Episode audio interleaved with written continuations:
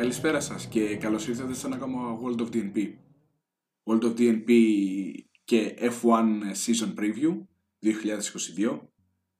Επήλθαμε στην ε, νέα σεζόν της Φόρμουλα 1, στη νέα αγωνιστική σεζόν, η οποία είναι στον απόϊχο του δραματικού φινάλε που ζήσαμε στο Abu Dhabi με νικητή τον Max Verstappen να προσπερνά τον έτερο διεκδικητή του τίτλου Lewis Hamilton στον τελευταίο γύρο προκλήθηκε πολύ μεγάλη σκόνη, σηκώθηκε καλύτερα. Προκλήθηκε όμως πολύ μεγάλος δώρος, υπήρχαν μεγάλες αλλαγές τόσο στους αγωνοδίκες όσο και στους κανονισμούς Φόρμουλα 1, οι οποίες ήταν να επέλθουν έτσι κι αλλιώς. Ήρθαν αλλαγές όμως ε, και στο έμψυχο δυναμικό των ομάδων. Γενικότερα η φετινή σεζόν της Φόρμουλα 1 προμηνύεται πολύ διαφορετική από τις ε, προηγούμενες. Στο σημείο αυτό να τονίσουμε ότι το F1 Season Preview του 2022 θα γίνει χωρίς τον ε, D Scope, τον ε, Φίβο του Δημητρίου, διότι λόγω στρατιωτικών υποχρεώσεων, λόγω της στρατιωτικής αιτίας που εκτελεί αυτή τη στιγμή, δεν ήταν δυνατό να προσχεστεί σε αυτό το επεισόδιο. Ελπίζουμε όμως τα επόμενα να τον έχουμε παρόντα. Λοιπόν, μη χάνουμε άλλο χρόνο και ας ε, καταπιαστούμε μία-μία τις αλλαγές οι οποίες θα δούμε στη φετινή σεζόν, ξεκινώντας με το κομμάτι των κανονισμών. Λοιπόν, αν είστε κάποιοι φίλαθλοι της Φόρμουλα 1 από τα παλαιότερα χρόνια, το επίπεδο των αλλαγών είναι πολύ μεγάλο. Είναι σαν το 2014 όταν πήγαμε στην υβριδική περίοδο, ή οι αλλαγές των κανονισμών που επήλθαν το 2009, που τότε η Brown GP βρήκε το μεγάλο παράθυρο στους κανόνες και εισήγαγε τον διπλό διαχείτη. Οι διαφορές είναι πολύ μεγάλες στους κανονισμούς και ξεκινάμε. Λοιπόν, σε μια πρώτη ανάγνωση των ομάδων, καμία από όλες τις 10 ομάδες που υπάρχουν αυτή τη στιγμή στη Φόρμουλα 1 δεν ε, έχει καταφέρει να είναι απόλυτα έτοιμη και να έχει απόλυτα έτοιμο το μονοθέσιό της με όλα αυτά τα προβλήματα που προκύπτουν στα μονοθέσια και που θα υπάρχουν ιδιαίτερα στους πρώτους αγώνες. Αυτό δημιουργεί τις προποθέσει για να φανεί για πρώτη φορά ότι το πορτοφόλι της κάθε ομάδας, το budget της κάθε ομάδας δεν είναι πραγματικά το εφαλτήριο και ο δρόμος για να μπορέσεις να κατακτήσεις τον δρόμο προς την κορυφή αλλά χρειάζεται και πραγματικά πολύ καλή έμπνευση, πραγματική έμπνευση και εμπειρογνωσία από τους ανθρώπους οι οποίοι εξελίσσουν τα μονοθέσια που δεν είναι άλλοι από τους μηχανικούς της ομάδας. Οι αλλαγές αυτές καθυστέρησαν κατά ένα χρόνο ήταν να γίνουν από πέρσι και λόγω κορονοϊού αποφάσισαν οι ομάδες να παρατείνουν το χρονοδιάγραμμα κατά ένα χρόνο στις αλλαγές και στοχεύουν ώστε το πρωτάθλημα να γίνει πιο ισότιμο, πιο δίκαιο και πιο απρόβλεπτο, ώστε να προσελκύσουν περισσότερο και το ενδιαφέρον των φιλάθλων. Η Ιωνή είναι σίγουρα καλή, όπως διαπιστώσαμε από τις δοκιμές και από ό,τι φαίνεται δεν θα έχουμε αυτή τη μονοτονία που διακατήχει την Φόρμουλα 1 για τα προηγούμενα χρόνια. Αν και έχουν υπάρξει αλλαγές και πολλές βελτιώσεις ε, στη διαχείριση του καυσίμου, και ιδιαίτερα φέτος όπου υποχρεωτικά θα πρέπει να υπάρχει στο καύσιμο 10% περισσότερο βιοκαύσιμο, οι κινητήρες, τα μοτέρ, ε, τα εξακύλινδρα των 1,6 ε, λίτρων, μαζί με το κυβότιο δεν πρόκειται να αλλάξουν ριζικά ως το 2026.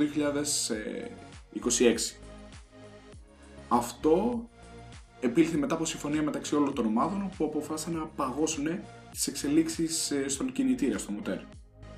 Έτσι θα περιοριστεί και το κόστος εξέλιξης, ώστε σε βάθος χρόνου οι ομάδες οι οποίες είναι πιο μικρές σε μέγεθος, σε δυναμικότητα και χρήματα να μπορέσουν ε, ουσιαστικά να προσελκύσουν και περισσότερες κατασκευαστές να μπουν στη Φόρμουλα 1. Λοιπόν, πάμε στο πιο σημαντικό. Όπως είπαμε, το σημαντικότερο στοιχείο της ε, φετινής σεζόν είναι οι μεγάλες αλλαγές που επιληθούν και ιδίως είναι στην αεροδυναμική απόδοση των μονοθεσίων. Ο επικεφαλής των τεχνικών θεμάτων της ε, Παγκόσμιας Ομοσπονδίας Αθλητισμού, Μηχανοκίνητου Αθλητισμού, της FIA, είναι Έλληνας, ο Νικόλας Τομπάζης, ο οποίος ανέπτυξε την, ε, το σχέδιο για το κομμάτι της αεροδυναμικής πάνω στο οποίο στηρίχθηκαν και όλες οι ομάδες που είναι υποχρεωμένες να ακολουθήσουν. Η διαφορά σε σχέση με τους ε, τεχνικούς κανονισμούς έγκυται στην ε, περίπτωση στο γεγονός πως για πρώτη φορά οι τεχνικές οδηγίες δεν μπορούν να ερμηνευτούν διαφορετικά από κάθε ομάδα για να υπάρχει κάποιο παράθυρο ώστε να εξελίξουν διαφορετικά μονοθέσια. Υπάρχουν απόλυτα συγκεκριμένοι περιορισμοί που θα εξετάζονται συνεχώς και θα επαναπροσδιορίζονται μαζί με τις ελευθερίες των ομάδων. Ανά κάθε αγώνα δηλαδή θα υπάρχουν συγκεκριμένες οδηγίες και διρεκτίβε από τις ομάδες, προς τις ομάδες καλύτερα, ε, από την FIA, ώστε να μπορούν να είναι και όλοι νομότυποι. Οπότε κάποιες ομάδες, ε, οι οποίες έχουν ε, ξεκινήσει με μια πεπατημένη και είναι πιο κοντά στους κανονισμούς, έχουν και ένα πλεονέκτημα. Το budget για την εξέλιξη του μονοθεσίου είναι ορισμένο στα 140 εκατομμύρια για όλες τις ομάδες, το λεγόμενο salary cap, οπότε θεωρητικά όλοι έχουν την ίδια ε, βάση εφετηρίας. Θεωρητικά η εξέλιξη των μονοθεσίων του 2022 είχε ξεκινήσει πριν μπει αυτό το πλαφόν και η εισαγωγή του salary cap είναι κάτι πρωτάκουστο και πολύ πρωτόγνωρο για την Φόρμουλα 1. Το σίγουρο είναι πάντως πως ε, από του χρόνου η Φόρμουλα 1 θα μπει σε μια περίοδο που θα έχει όλα τα φώτα να αποδεχθεί ως η πιο ανταγωνιστική περίοδος της Φόρμουλα 1 για την ιστορία της. Αυτό θεωρητικά μπορεί να προκαλέσει μόνο θετικά συναισθήματα για τους φιλάθλους της. Λοιπόν, στα φετινά μονοθέσια θα επαναφερθεί ένα φαινόμενο που έχουμε να το δούμε τη δεκαετία του 80.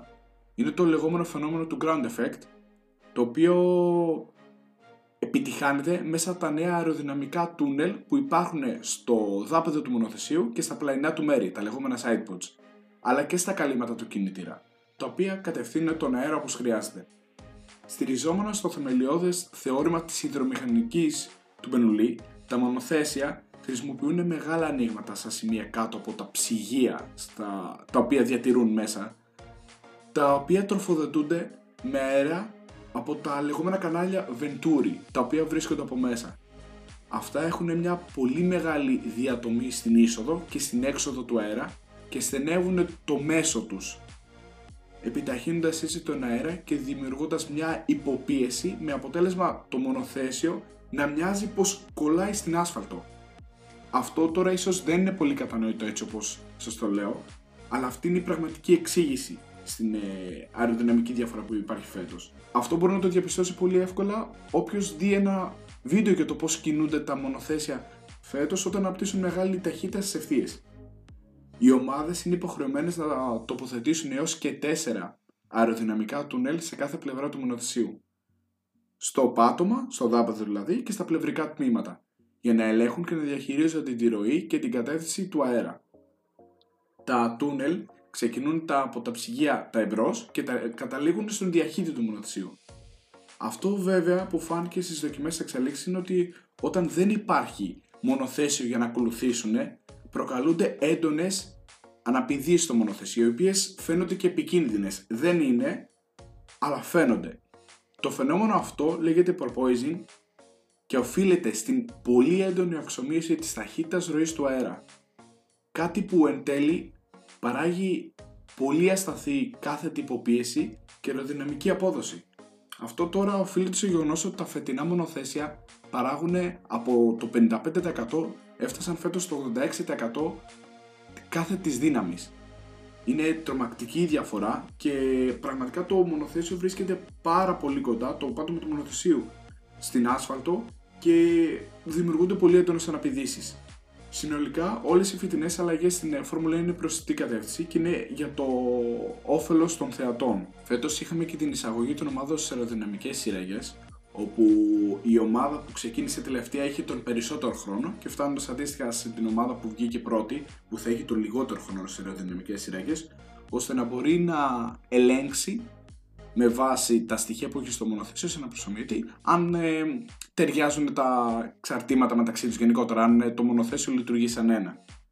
Και αν αναρωτιέται κάποιος γιατί αυτό δεν φάνηκε, αυτό το proposing που εξηγήσαμε πριν, γιατί δεν φάνηκε από τι ε, δοκιμές που έγιναν στις αεροδυναμικές σειραγέ, να πούμε πως αφενός δεν μπορεί να γίνει τόσο ακριβής προσωμείωση και αφετέρου υπήρχαν πολύ μεγάλοι περιορισμοί στις δοκιμές και η διαδικασία αυτή ουσιαστικά επανεξετάζεται κάθε εξάμεινο. Σύμφωνα με αυτήν, οι ομάδες με τους περισσότερους βαθμούς θα έχουν λιγότερο χρόνο στη σύραγγα, ώστε να μπορούν οι τελευταίες να έρχονται όλο και πιο κοντά στους πρώτους.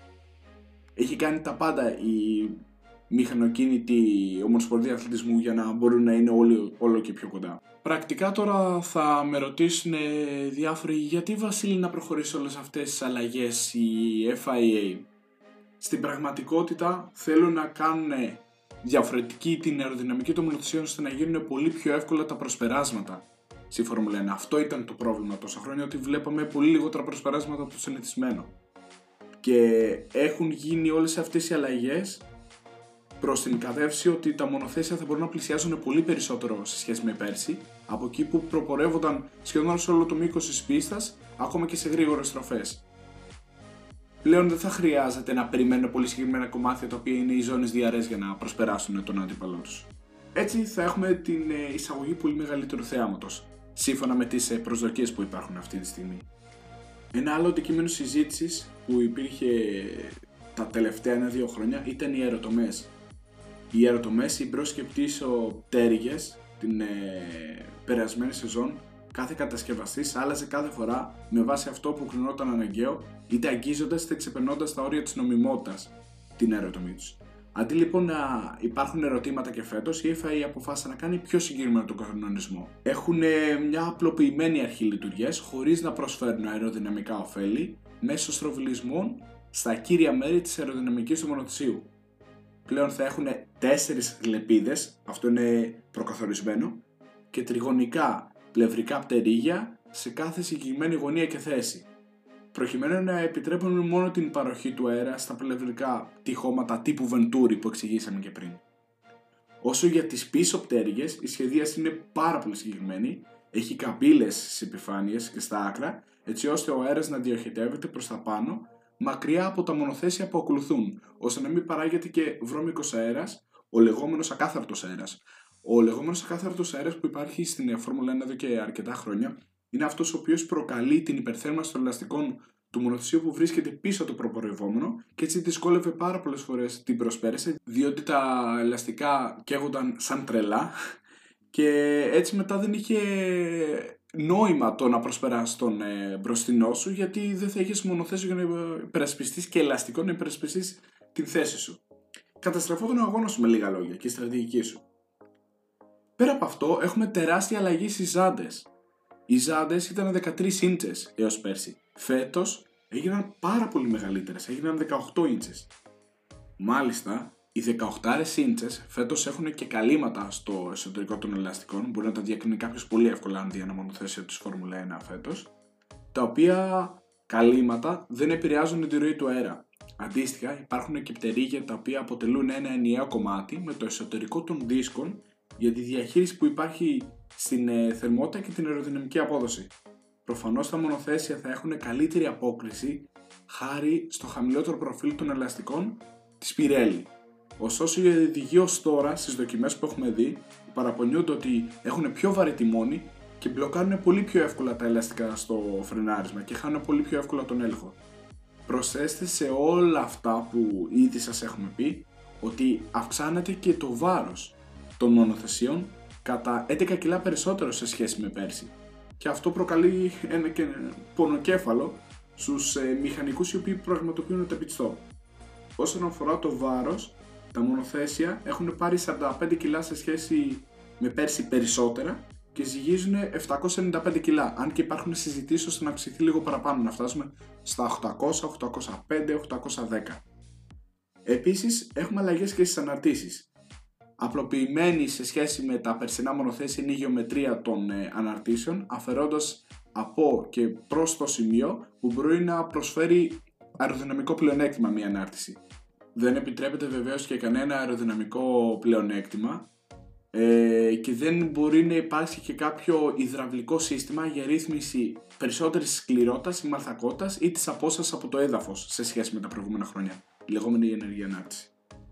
Τέλος, από τεχνικής απόψεως υπάρχει μια μικρή και μια μεγάλη αλλαγή που δεν ξεχνάμε να σας την ε, αναφέρουμε. Η μία είναι ότι φέτος θα έχουμε δύο διαφορετικά μοντέλα της ε, AMG σαν safety car το οποίο το δίδυμο αυτό θα το μοιραστεί με την ε, Aston Martin και θα είναι λίγο πιο vintage οι σχεδιασμοί.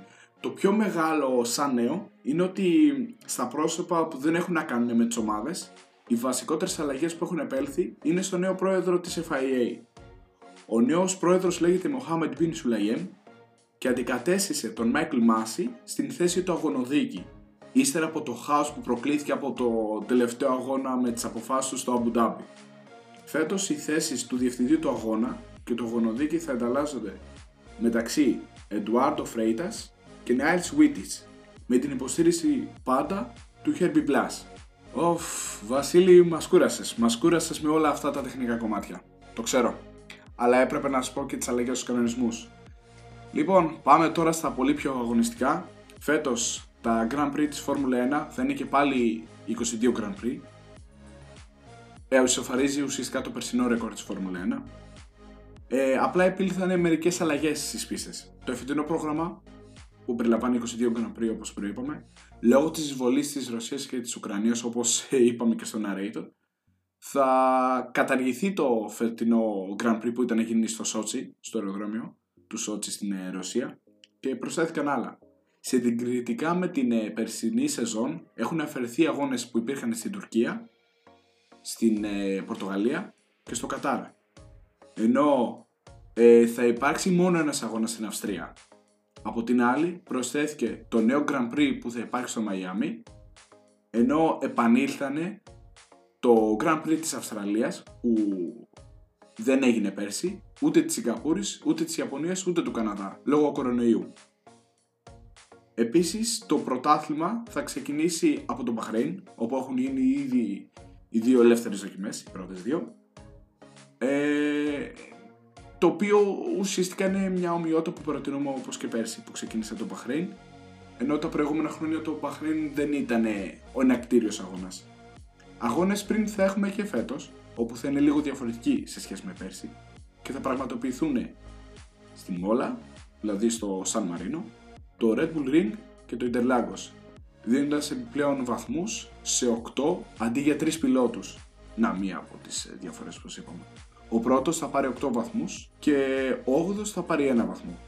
Και φτάνοντας σιγά σιγά προς το τέλος του επεισοδίου, θα σας αναφέρουμε και τις αλλαγές που υπήρξαν στους οδηγούς. Δεν θα σας αναφέρουμε γιατί δεν υπήρξαν και πολύ μεγάλες αλλαγές στα τεχνικά staff των ομάδων και δεν θέλουμε να σας γεμίσουμε και παραπάνω πληροφορίες.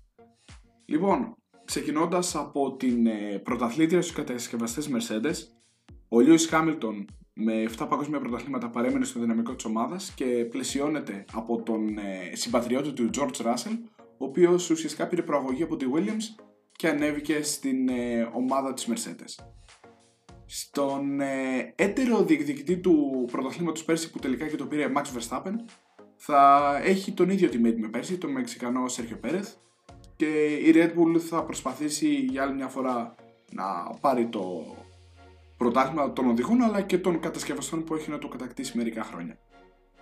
Η Ferrari επίσης διατήρησε το δίδυμο στους οδηγούς της, Charles Leclerc και Carlos Sainz, ενώ στην ε, συνέχεια έχουμε την Alpine, όπου η Alpine διατήρησε το διδυγικό της δίδυμο Esteban Ocon και Fernando Alonso, παρόλο που ο οδηγός που κατέξε το πρωτάθλημα στην Φόρμουλα 2, Piastri, ο οποίος ανήκει στο Renault Driver Academy, ε, πίστευαν όλοι πως θα βρει φέτος θέση στη Φόρμουλα 1, δυστυχώς δεν βρήκε.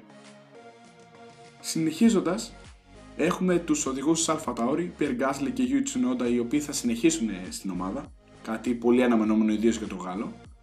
Όπου φέτος τελειώνει το συμβόλαιο του στην Alpha Tauri και θα δούμε τι θα επιλέξει για επόμενο σταθμό καριέρα του και σύμφωνα με τις φήμες δεν θα μείνει στην ίδια ομάδα. Ενώ συνεχίζοντας από την ε, Alpha Tauri, πάμε στην ε, Williams, όπου η Williams έφυγε ο βασικός πρωταγωνιστής στα τελευταία χρόνια George Russell και τη θέση του πήρε ο Alexander Albon. Λογικά τον θυμάστε περισσότεροι τον Alexander Albon, ήταν τα προηγούμενα χρόνια στην ε, Alpha Tauri η σκουντερία Toro Rosso όπως την ε, έχουν μάθει περισσότεροι και είχε οδηγήσει για μικρό χρονικό διάστημα και στη Red Bull και επανήλθε στην ε, Φόρμουλα 1 σαν οδηγός της Red Bull στην ε, Williams. Είναι κάπως οξύμορο. Δηλαδή οδηγάει για τη Williams, αλλά το κανάλι του γράφει Red Bull. Είναι κάτι το οποίο έχει την πλάκα του. Η περσινή ομάδα η οποία ήταν στο πάτο της βαθμολογίας και έδειχνε ότι δεν έχει στον ήλιο μοίρα, η Haas, η αμερικανική ομάδα, φέτος ήρθε σε μια πολύ μεγάλη αλλαγή. Καταρχήν φάνηκε να προσαρμόζεται πάρα πολύ καλά στους ε, νέους κανόνες Και το βλέπουμε αυτό ήδη από τις ελεύθερες δοκιμές, όπου έχει τα δύο της μονοθέσια στη δεκάδα, Μικ Σουμάχερ, και το άλλο μονοθέσιό της ήταν να το αποτελεί ο Νικήτα Μαζέπιν. Ο Ρώσος οδηγός όμως ε, λόγω της καταγωγής του δυστυχώς η Φόρμουλα 1 και η Haas πήραν την απόφαση να τον αποβάλουν στο πλαίσιο του εμπάργου που κάνουν στην Ρωσία η διεθνής κοινότητα και λέω δυστυχώς διότι δεν κρίθηκε ανεπαρκής με τα οδηγικά του ε, αποτελέσματα, δηλαδή δεν κρίθηκε με αγωνιστικά κριτήρια. Που όντως ήταν ο χειρότερος πέρσι, αλλά δεν κρίθηκε γι' αυτό, κρίθηκε για την καταγωγή του. Μπορεί να το πει κάποιος σχεδόν ε, ρατσιστική συμπεριφορά. Αλλά γενικότερα δεν ήταν κάτι το οποίο άξιζε να κριθεί ο Νίκητα Μαζέπιν. Δηλαδή από πού γεννήθηκε. Τέλος πάντων. Ε, σε γνώριμα λιμέρια επιστρέφει ο Κέβιν Μάγνουσεν, ο Δανός πιλότος, ο οποίος είναι ένας ικανός πιλότος, μας το έχει αποδείξει και στο παρελθόν. Θα οδηγήσει φέτος στην ΕΧΑΣ και ελπίζει να επαναφερθεί στα αποτελέσματα του 2017 και 2018 που βλέπαμε την ΧΑΣ να επιτυχάνει πολύ αξιόλογα αποτελέσματα και να διεκδικεί τέταρτες και πέμπτες θέσεις. Ε, μην ξεχάσουμε να αναφέρουμε την ε, Aston Martin όπου ο οδηγεί είναι ξανά ο Sebastian Vettel και ο Lance Stroll. Διατήρησαν το ίδιο οδηγικό δίδυμο. Για το τέλος αφήσαμε δύο ιστορικές ομάδες Φόρμουλα 1 ξεκινώντας από την Alfa Romeo η οποία αποφάσισε να αλλάξει παντελώς το οδηγικό της δίδυμο σχέση με πέρσι. Κίμι Ραϊκόνεν και Αντώνιο Τζιοβινάτσι αποτελούσαν το διοικητικό δίδυμο. Έφυγαν και οι δύο και την θέση τους πήρε ο Γκουανγιού Ζου και ο Βάλτερι Μπότας. Ο Βάλτερι Μπότας έφυγε από την ε, Mercedes όπου το αποτελούσε ξεκάθαρα το νούμερο 2 της ε, Mercedes και ήθελε να αλλάξει παραστάση στην καριέρα του και ο Ζου ανέβηκε από την ε, Φόρμουλα 2 έχει σημειώσει κάποιες νίκες στην Φόρμουλα 2 που βρισκόταν τα τελευταία δύο χρόνια. Αλλά η αλήθεια είναι πως δεν αποτέλεσε ποτέ κάποιο πολύ μεγάλο διοικό ταλέντο. Αλλά κακά τα ψέματα ανέβηκε λόγω της καταγωγής του και του background που τον ακολουθεί καθώς διαθέτει πολύ μεγάλους οδηγούς και είναι ο οδηγός που αποτελεί στην πραγματικότητα το λεγόμενο παράδειγμα του pay driver. Και τέλος, η μεγάλη McLaren, η ομάδα από το Walking, όπου διατήρησε το οδηγικό της δίδυμο, Λάντο Νόρις, Ντάνιελ Ρικιάρτο, στοχεύουν σε κάτι καλύτερο από το περσινό δεύτερο μισό του πρωταθλήματος, όπου ήταν πολύ απογοητευτική και πραγματικά αναμένουμε την ε, φετινή περίοδο με πολύ πολύ μεγάλη αγωνία. Λοιπόν, προβλέψεις δεν θα κάνουμε, είναι υπερβολικά νωρίς, αν και στο ίντερνετ μπορείτε να βρείτε αρκετές. Αναμένουμε τον ε, μεγάλο αγώνα της Κυριακής τον πρώτο αγώνα του πρωταθλήματος με μεγάλη αγωνία, όπου θα τον σχολιάσουμε και θα υπάρχει το απαραίτητο podcast. Λοιπόν, δεν έχουμε κάτι άλλο να προσθέσουμε. Να είστε όλοι και όλες καλά. Γεια και χαρά.